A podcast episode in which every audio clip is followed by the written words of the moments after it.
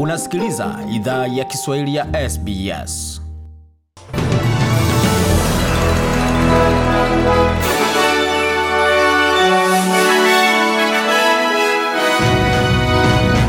Wasikiza idhaa ya Kiswahili ya SBS na hii hapa ni taarifa kamili ya habari. Baada ya kuwa katika jangwa la kisiasa nchini Australia kwa miaka kadhaa, hatimaye Barnaby Joyce ameapishwa kwa mara ya pili na kuwa naibu waziri mkuu wa Australia. Bwana Joyce aliapishwa rasmi mapema hii leo katika sherehe ndani ya nyumba ya serikali na gavana mkuu David Hurley. Huyu hapa Bwana Joyce akila kiapo.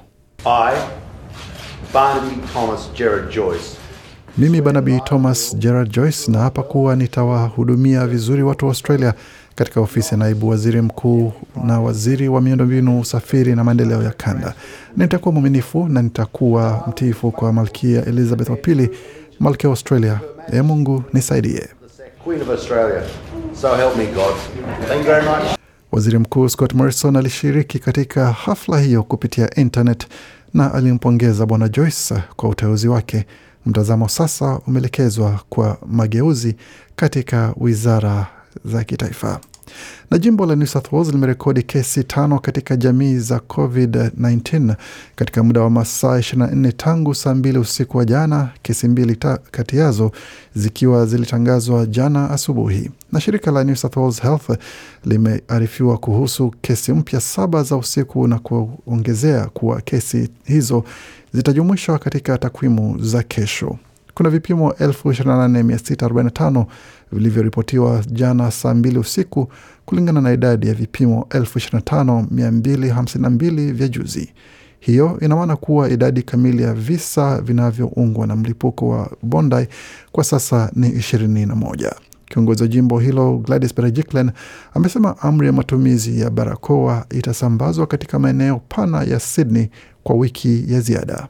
All of Sydney will now be required to adhere to that compulsory mask. Anasema sehemu zote za Sydney kwa sasa lazima zitii uvaaji wa barakoa katika sehemu za ndani, kwa wafanyakazi katika migahawa, tunapoenda kuemea madukani na katika sehemu za matukio ya ndani. Ni wakati unapokula tu au unakunywa ukiwa ndani ya sehemu za matukio, ndipo utaruhusiwa kutovaa barakoa. Katika hali zingine, kama unaishi au uko Sydney, lazima uvae barakoa kwa wiki ya ziada baada ya usiku wa Jumatano, alisema Bi Berejiklian.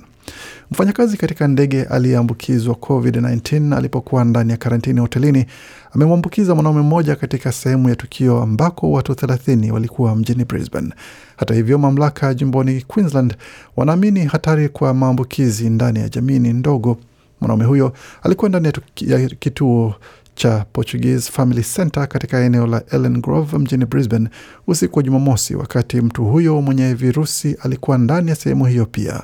Afisa mkuu wa matibabu wa Queensland Dr Janet Young amesema mamlaka wanajaribu kufuatilia watu wote ambao walijumuika na mtu huyo kupitia kanda za video. Um. Anasema mfanyakazi alimsindikiza mwanaume huyo mwenye virusi kutoka Mongolia mida ya saa saba unusu mchana, kisha kipimo kutoka kwa mwanamke kutoka Portugal kilifikishwa ndani ya maabara saa kumi na moja jioni. Kwa hiyo kwa sasa tunajaribu kutazama kama tunaweza pata jibu kupitia kanda za video. Mtu huyo pamoja na watu wengine 35 ambao walikuwa pia ndani ya sehemu hiyo kwa sasa wanajitenga, wakati mamlaka wanasubiri matokeo ya ziada ya vipimo kuona kama kuna mtu mwingine ambaye ameambukizwa. Na katika taarifa zingine ambazo tumeandalia ni kwamba Mapema hii leo baadhi ya wanachama wa jamii ya Wanyamrenge wenye asili ya Kivu Kusini katika Jamhuri ya Kidemokrasia ya Kongo wanaoishi nchini Australia waliandamana mbele ya bunge la taifa mjini Canberra. Kiongozi wa jamii hiyo alipozungumza na idhaa ya Kiswahili ya SBS aliweka wazi sababu zao kuandamana mbele ya bunge la taifa, akisisitiza kwamba wanasema kama hamuondoki tutawaua. Tunataka tu mtoke nchi ya Kongo, msipotoka kwa kupenda lazima tu, tuwaue. Na ile haiko tu kwa maneno. Leo walianza kuua watu, walianza kuua watoto, kubaka wanawake, kuchoma manyumba, kuiba mangombe ya Wanyamulenge. Sisi ni Wakongomani, hatuko Wanyarwanda. Tunasomea Kongo, tunatumika Kongo. Wa, wa, watoto zetu walipigania Kongo, wakamwanga damu, wakakufa juu ya Kongo. Tuko Wakongomani, hatuna interest ya kwenda mwingine nchi. Tunapasha tuishi kwa amani sisi wote pamoja. Na alipoulizwa kuhusu wasiwasi ya migogoro ya kusini Kivu kuingia nchini Australia, kiongozi wa jamii ya Wakongomani wanaoishi jimboni New South Wales alikuwa na haya ya kusema. Siamini kama uh, yale yanayokuwa kule Kongo yanaweza yakafika hapa nchini Australia. Siamini hiyo, kwa sababu tunaishi hapa kama vile majirani wazuri, tunaheshimu sheria za nchi, tunaishi kwa njia nzuri. Sisi tunaoishi hapa tunakuwa na mawazo mazuri zaidi sana ya kuishi ndani ya, ya jamii na hiyo inatusaidia sisi katikati yetu sisi wote makabila ile yote ya wenye Wafulero, Wabembe, Wanyamulenge usiwepo hapa Australia na fujo hata siku moja. Jiunge nasi baada ya taarifa hizi za habari kwa mahojiano maalum na viongozi hao ambao wamefunguka kuhusu mgogoro huo katika maeneo ya Fizi katika Jamhuri ya Kidemokrasia ya Kongo. Barani Afrika, Ethiopia imepiga kura Jumatatu katika kile kinachoonekana kuwa mtihani mkubwa wa uchaguzi kwa waziri mkuu wa sasa Abiy Ahmed. Foleni ndefu za wapiga kura zilionekana katika baadhi ya maeneo ya mji mkuu Addis Ababa, wakati hali ya usalama ikiwa imeimarishwa kote nchini. Zaidi ya wa Waethiopia milioni 37 walitarajiwa kupiga kura na Yerusalem Mashesha ni mkazi wa Addis Ababa na ni kati ya wale walioshiriki katika uchaguzi huo. Walisema kwamba hii ni siku ya maamuzi kwa Ethiopia. Natumai kila kitu kitakuwa sawa na um, naamini kwamba itashinda baada ya uchaguzi huu. Baada ya uchaguzi huu kutakuwa na serikali mpya, kwa hivyo tuko hapa kupiga kura. Chama tawala cha waziri mkuu Abe Ahmed kimesimamisha wagombea wengi na kinatarajiwa kushinda viti vingi bungeni. Hata hivyo, kwa wapiga kura wengine kama vile Desalen Shume, usalama ni muhimu zaidi kwake. Na mwakilishi wa Umoja wa Ulaya Claude Boshu amebainisha kuwa msaada wa euro milioni mia nne na thelathini uliokuwa utolewe kwa kipindi cha mwaka elfu mbili kumi na tano hadi mwaka elfu mbili ishirini sasa utatolewa baada ya mazungumzo na Rais Evariste Ndayishimiye wa Burundi. Umoja wa Ulaya umechukua uamuzi wa kusimamisha vikwazo vilivyowekewa Burundi tangu mwaka elfu mbili na kumi na tano. Mwakilishi wa Umoja wa Ulaya hapo amezungumza kwamba alisema kwamba yote hayo yamejiri baada ya muda wa huo wa mazungumzo na baada ya kupokelewa kwa Rais Ndayishimiye kwa mazungumzo na raia wake na msemaji wa rais Ndayishimiye pia amesema kwamba rais amekaribisha hatua hiyo baada tu ya kupokelewa kwa mazungumzo na rais Evariste Ndayishimiye. Mwakilishi wa Umoja wa Ulaya nchini humo uh, Claude Boshu amesema kwamba hatua ya kusimamisha vikwazo imechukuliwa baada ya wataalam wa halmashauri mbalimbali za umoja wa huo kukutana na kuangazia hali ya Burundi.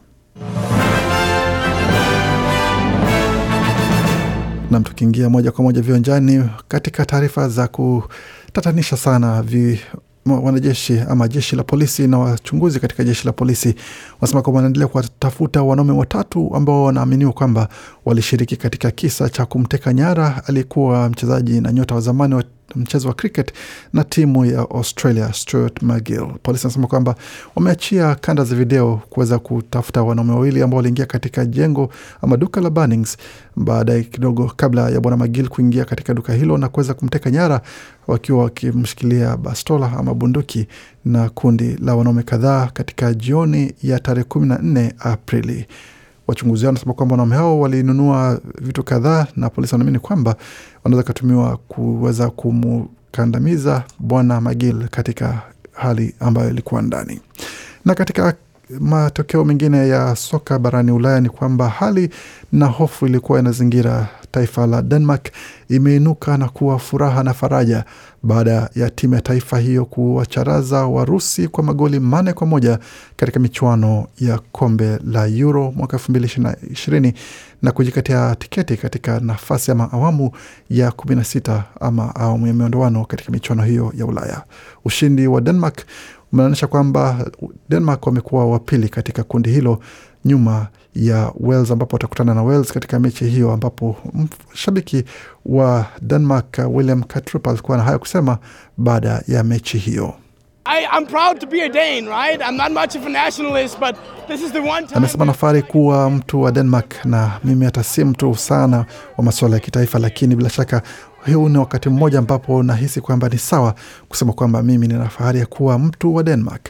Bila shaka tumecheza kabumbu vizuri na tumecheza soka vizuri kwa muda wa miaka kumi na tano. Hii ni hali nzuri sana na ya ajabu. Wakati huo huo, mchezaji kiungo wa Scotland Billy Gilmore amepatwa na virusi vya COVID-19 kumaanisha kwamba atakosa mechi yake ama mechi ya Scotland ya mwisho dhidi ya Croatia ambayo itakuwa ni alfajiri ya leo ama kesho ukipenda mida ya saa kumi na moja alfajiri ambapo mechi hiyo itachezwa.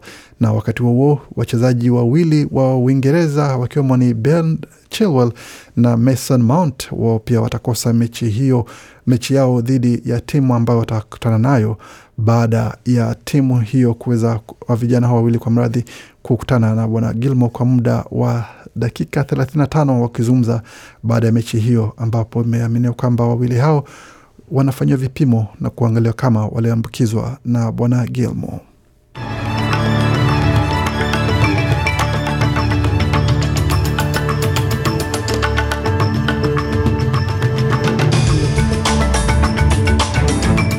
Tukiangazia hali ilivyo katika utabiri ama kumradhi, katika sarafu kwa sasa, dola moja ya Marekani sawa na dola moja na senti 33 za Australia, kati dola moja Australia ni sawa na shilingi 84 za Kenya, wakati dola moja ya Australia sawa na shilingi 1797 na senti 39 za Tanzania, wakati dola moja Australia ni sawa na shilingi 2730 za Uganda dola moja Australia ikiwa na sawa na faranga 767 za Rwanda, wakati dola moja Australia ni sawa na faranga 1530 za Burundi, na dola moja ya Australia ni sawa na faranga 1530 za Jamhuri ya Kidemokrasia ya Kongo. Katika utabiri wa hali ya hewa mjini Sydney kwa sasa nyuzi joto ni 13.6, wakati Melbourne ni 12.4, Brisbane zikiwa ni 14.5 Perth 13.5, vilevile Adelaide ni 15.4, wakati Hobart kwa sasa nyuzi joto ni 6, Canberra ni 6.7 na Darwin kwa sasa nyuzi joto pale ni 29.1.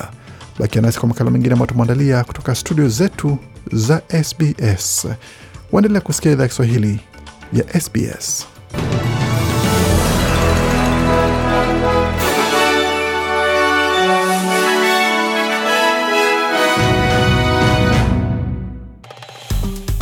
Penda, shiriki, toa maoni.